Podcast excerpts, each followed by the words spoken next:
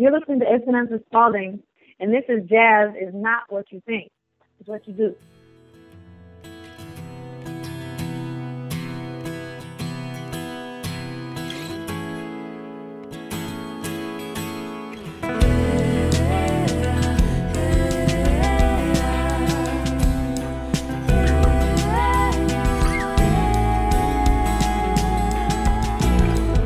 debutantes and and powdered sugar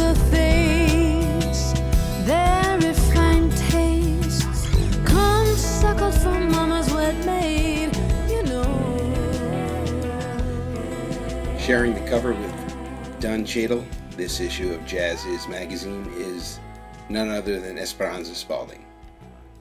Espy is coming to a stage near you, and she's coming with a little bit of a twist this time. She's coming as Emily D. And it's more than just a project. She'll tell you about that in our conversation. But before we get started, be sure to log on to bestjazzmagazine.com where you can get Jazziz print, digital, bundle, however you want it. We'll deliver it to you. I'm Michael Fagien, the founder of Jazziz, and you're listening to another episode of Jazz Is Not What You Think.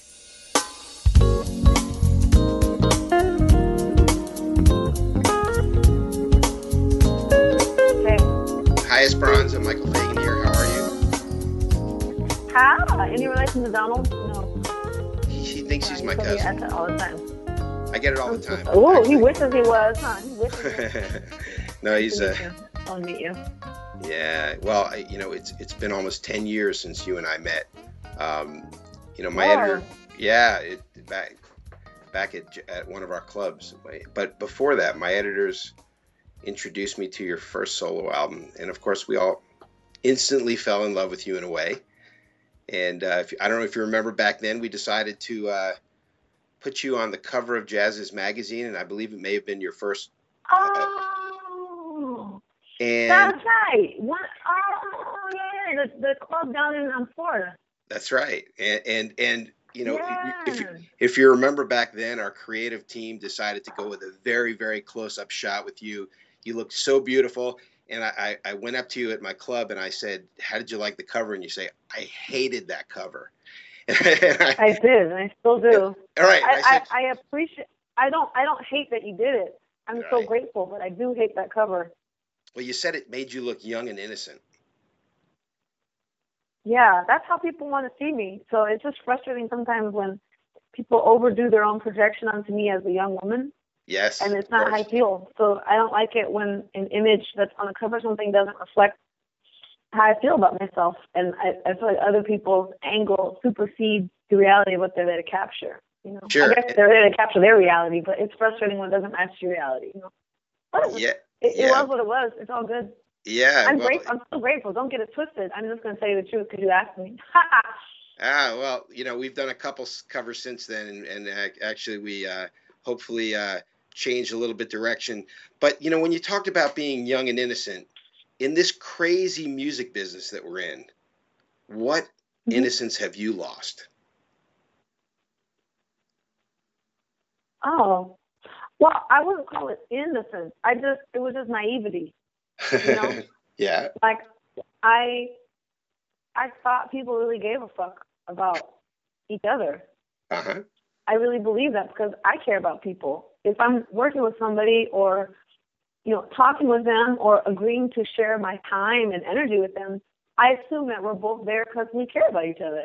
hmm And I started to learn that there's a lot of lying that happens and a lot of feigned compassion, a lot of feigned interest, and a lot of feigned commitment that only lasts as long as there's something to be gained from the relationship. Yeah. I don't know what fucking rock I was living under, but I I discovered the reality of that aspect of the business kind of on my own. You know, nobody nobody gave me a clue that to the fact that that was really operating. My mom had been trying to tell me that shit for years, and I just thought she was like overreacting because I really believed in people. I guess I wanted to see the best in people. So now, you know, ten years since the first time we met, it's become really clear who actually gives a shit about what I do, me as a person, and who are just around because there's something in it for them, and it's cool.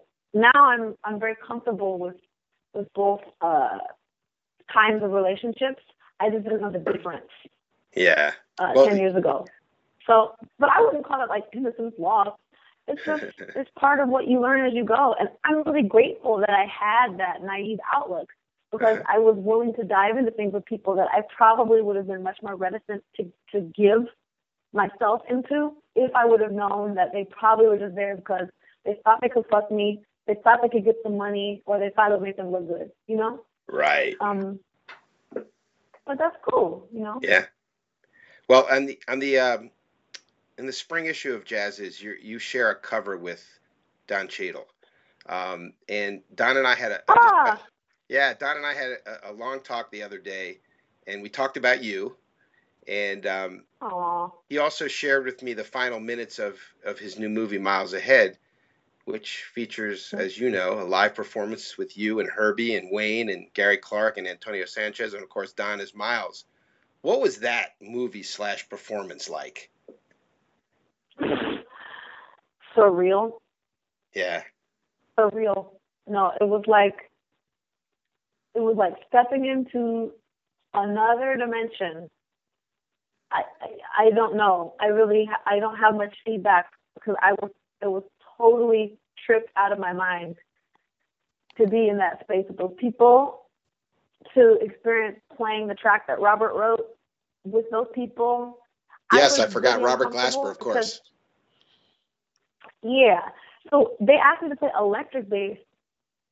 And in that context, I was very uncomfortable. I would have felt much more comfortable playing as free as they wanted me to play on a acoustic bass. So I was just, I was also just not in my ideal medium to be playing with those guys in that context. Uh-huh. So that was like a whole other thing of like, I, I knew I had to just not think or I'd be fucked because I didn't think I could do what they wanted me to do. And I knew if I was actually thinking that, I definitely wouldn't. But sometimes there's this little window that if you can slip into it, which is like you don't know you can't do it, so somehow you can if you're going for it. I was just hoping that that would take over and work for in my favor that day. So it was all very surreal. It was, I mean, I'm telling you, I, I was hardly there. My, my, the part of my brain that forms memories was barely present. well, you know, you know that. Well, but what's interesting as a result, you look the happiest in the film. oh, funny.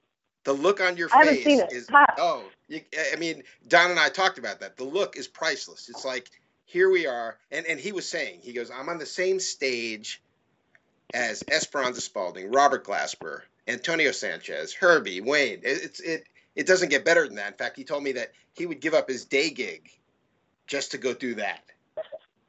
he's so cool.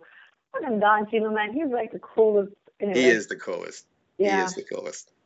All right, so let's talk about your new record because um, I love it, and and it, what I love about it, and, and I, this may be a little bit off, but I I look forward to a new Esperanza Spalding record, even though we'll talk about Emily in a second.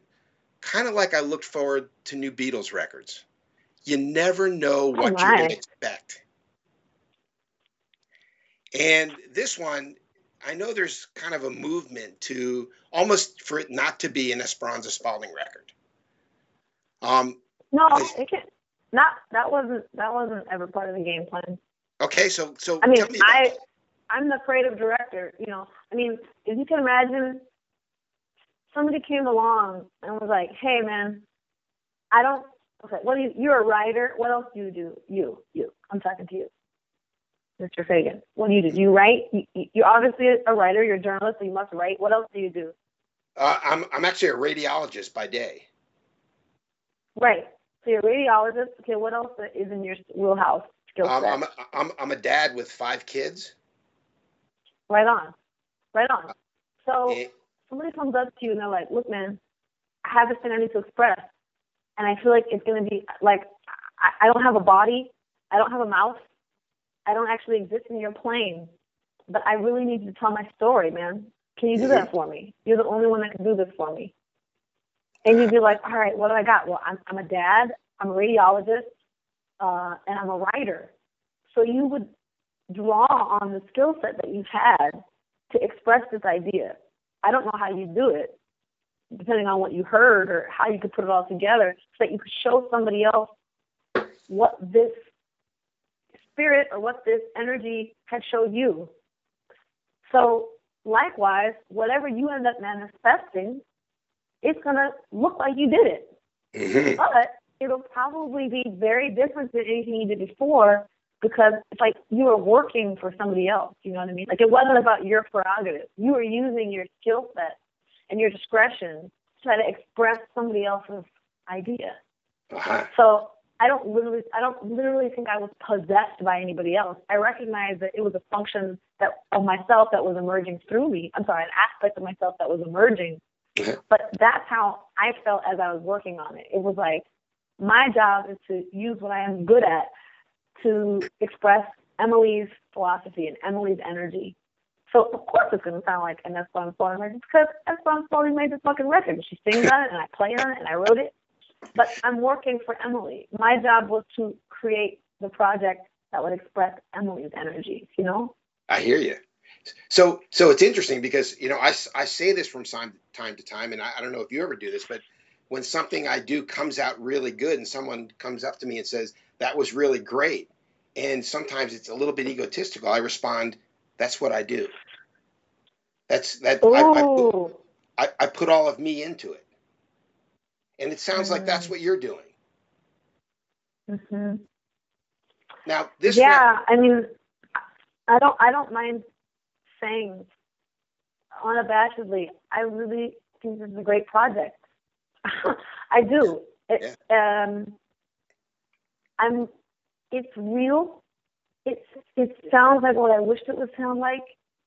I worked really hard on it, and and there's a lot of love in it, and there's a lot of trust in it. You know, trusting that if I did the best I could and made it sound beautiful, it would connect and other people would care about it. And I'm, I'm proud.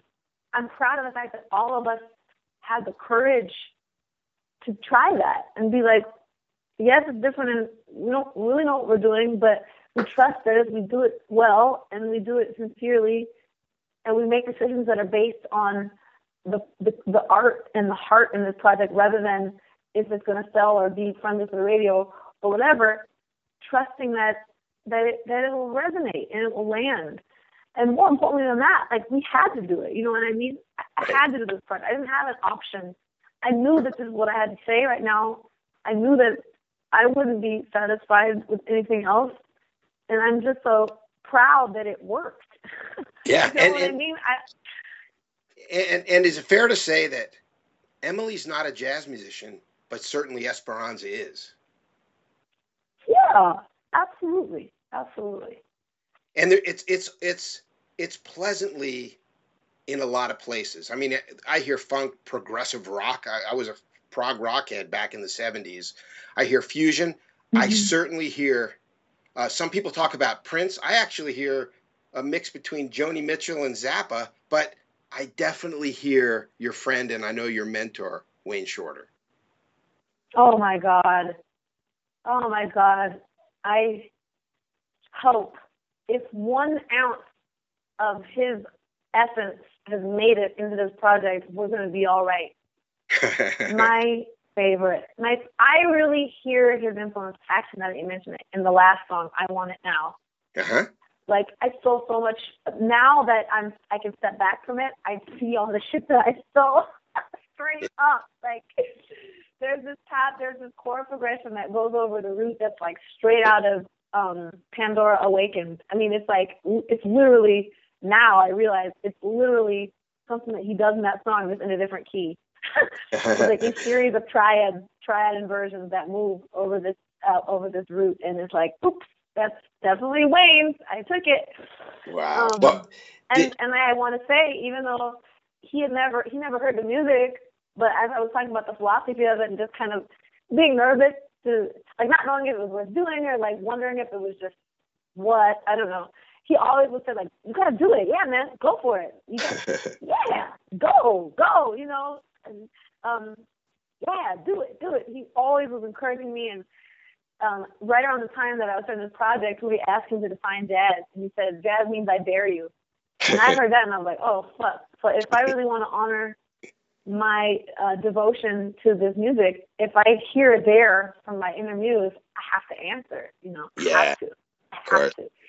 And um, and just because it doesn't sound like jazz music, it's like that's that's a dare too. It's like I dare you to step out and do some shit that doesn't that um you know isn't in your wheelhouse and and stand by that and be okay with that and be okay that you're not impressing any jazz heads with your technique or what you shed or the fact you can use the idiom and just like stand by that and be like yeah guys it's cool like i'm not doing that right now and it's okay In in Ted Panken's Jazziz cover story coming out this month, he describes your new album, and, and he, he I'll quote him.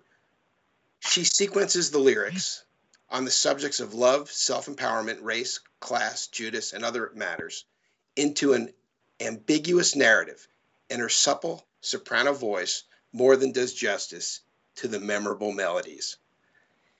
And you can't not read that and not want to go listen to your record. okay So, with that, you're taking this. I'm I'm assuming on the road ASAP. Yeah in a couple days You ready? hell yeah i mean i don't care man i care and i don't care Uh-huh. I I don't know how to explain that any better. It's like, um, I care in the sense that I want it to be great, and I want it to continue to become better and better, and I will not settle for any aspect that I think is weak or standing in the way of the total, the whole being as great as it can be.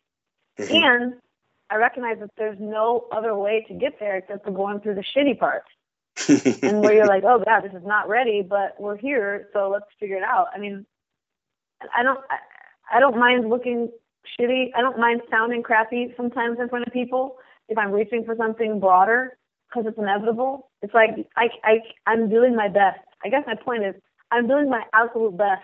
I don't, I don't know how else. There are ways I can do better. I don't know them yet. So with what I know, I'm doing the best that I can do. I really am. I'm giving my all to this shit. And after that, you can't give a fuck because it's it's in a way it's like out of your hands. You know what I mean? yeah. You have to trust the work. I, I have to trust the work. I have to trust the people with me.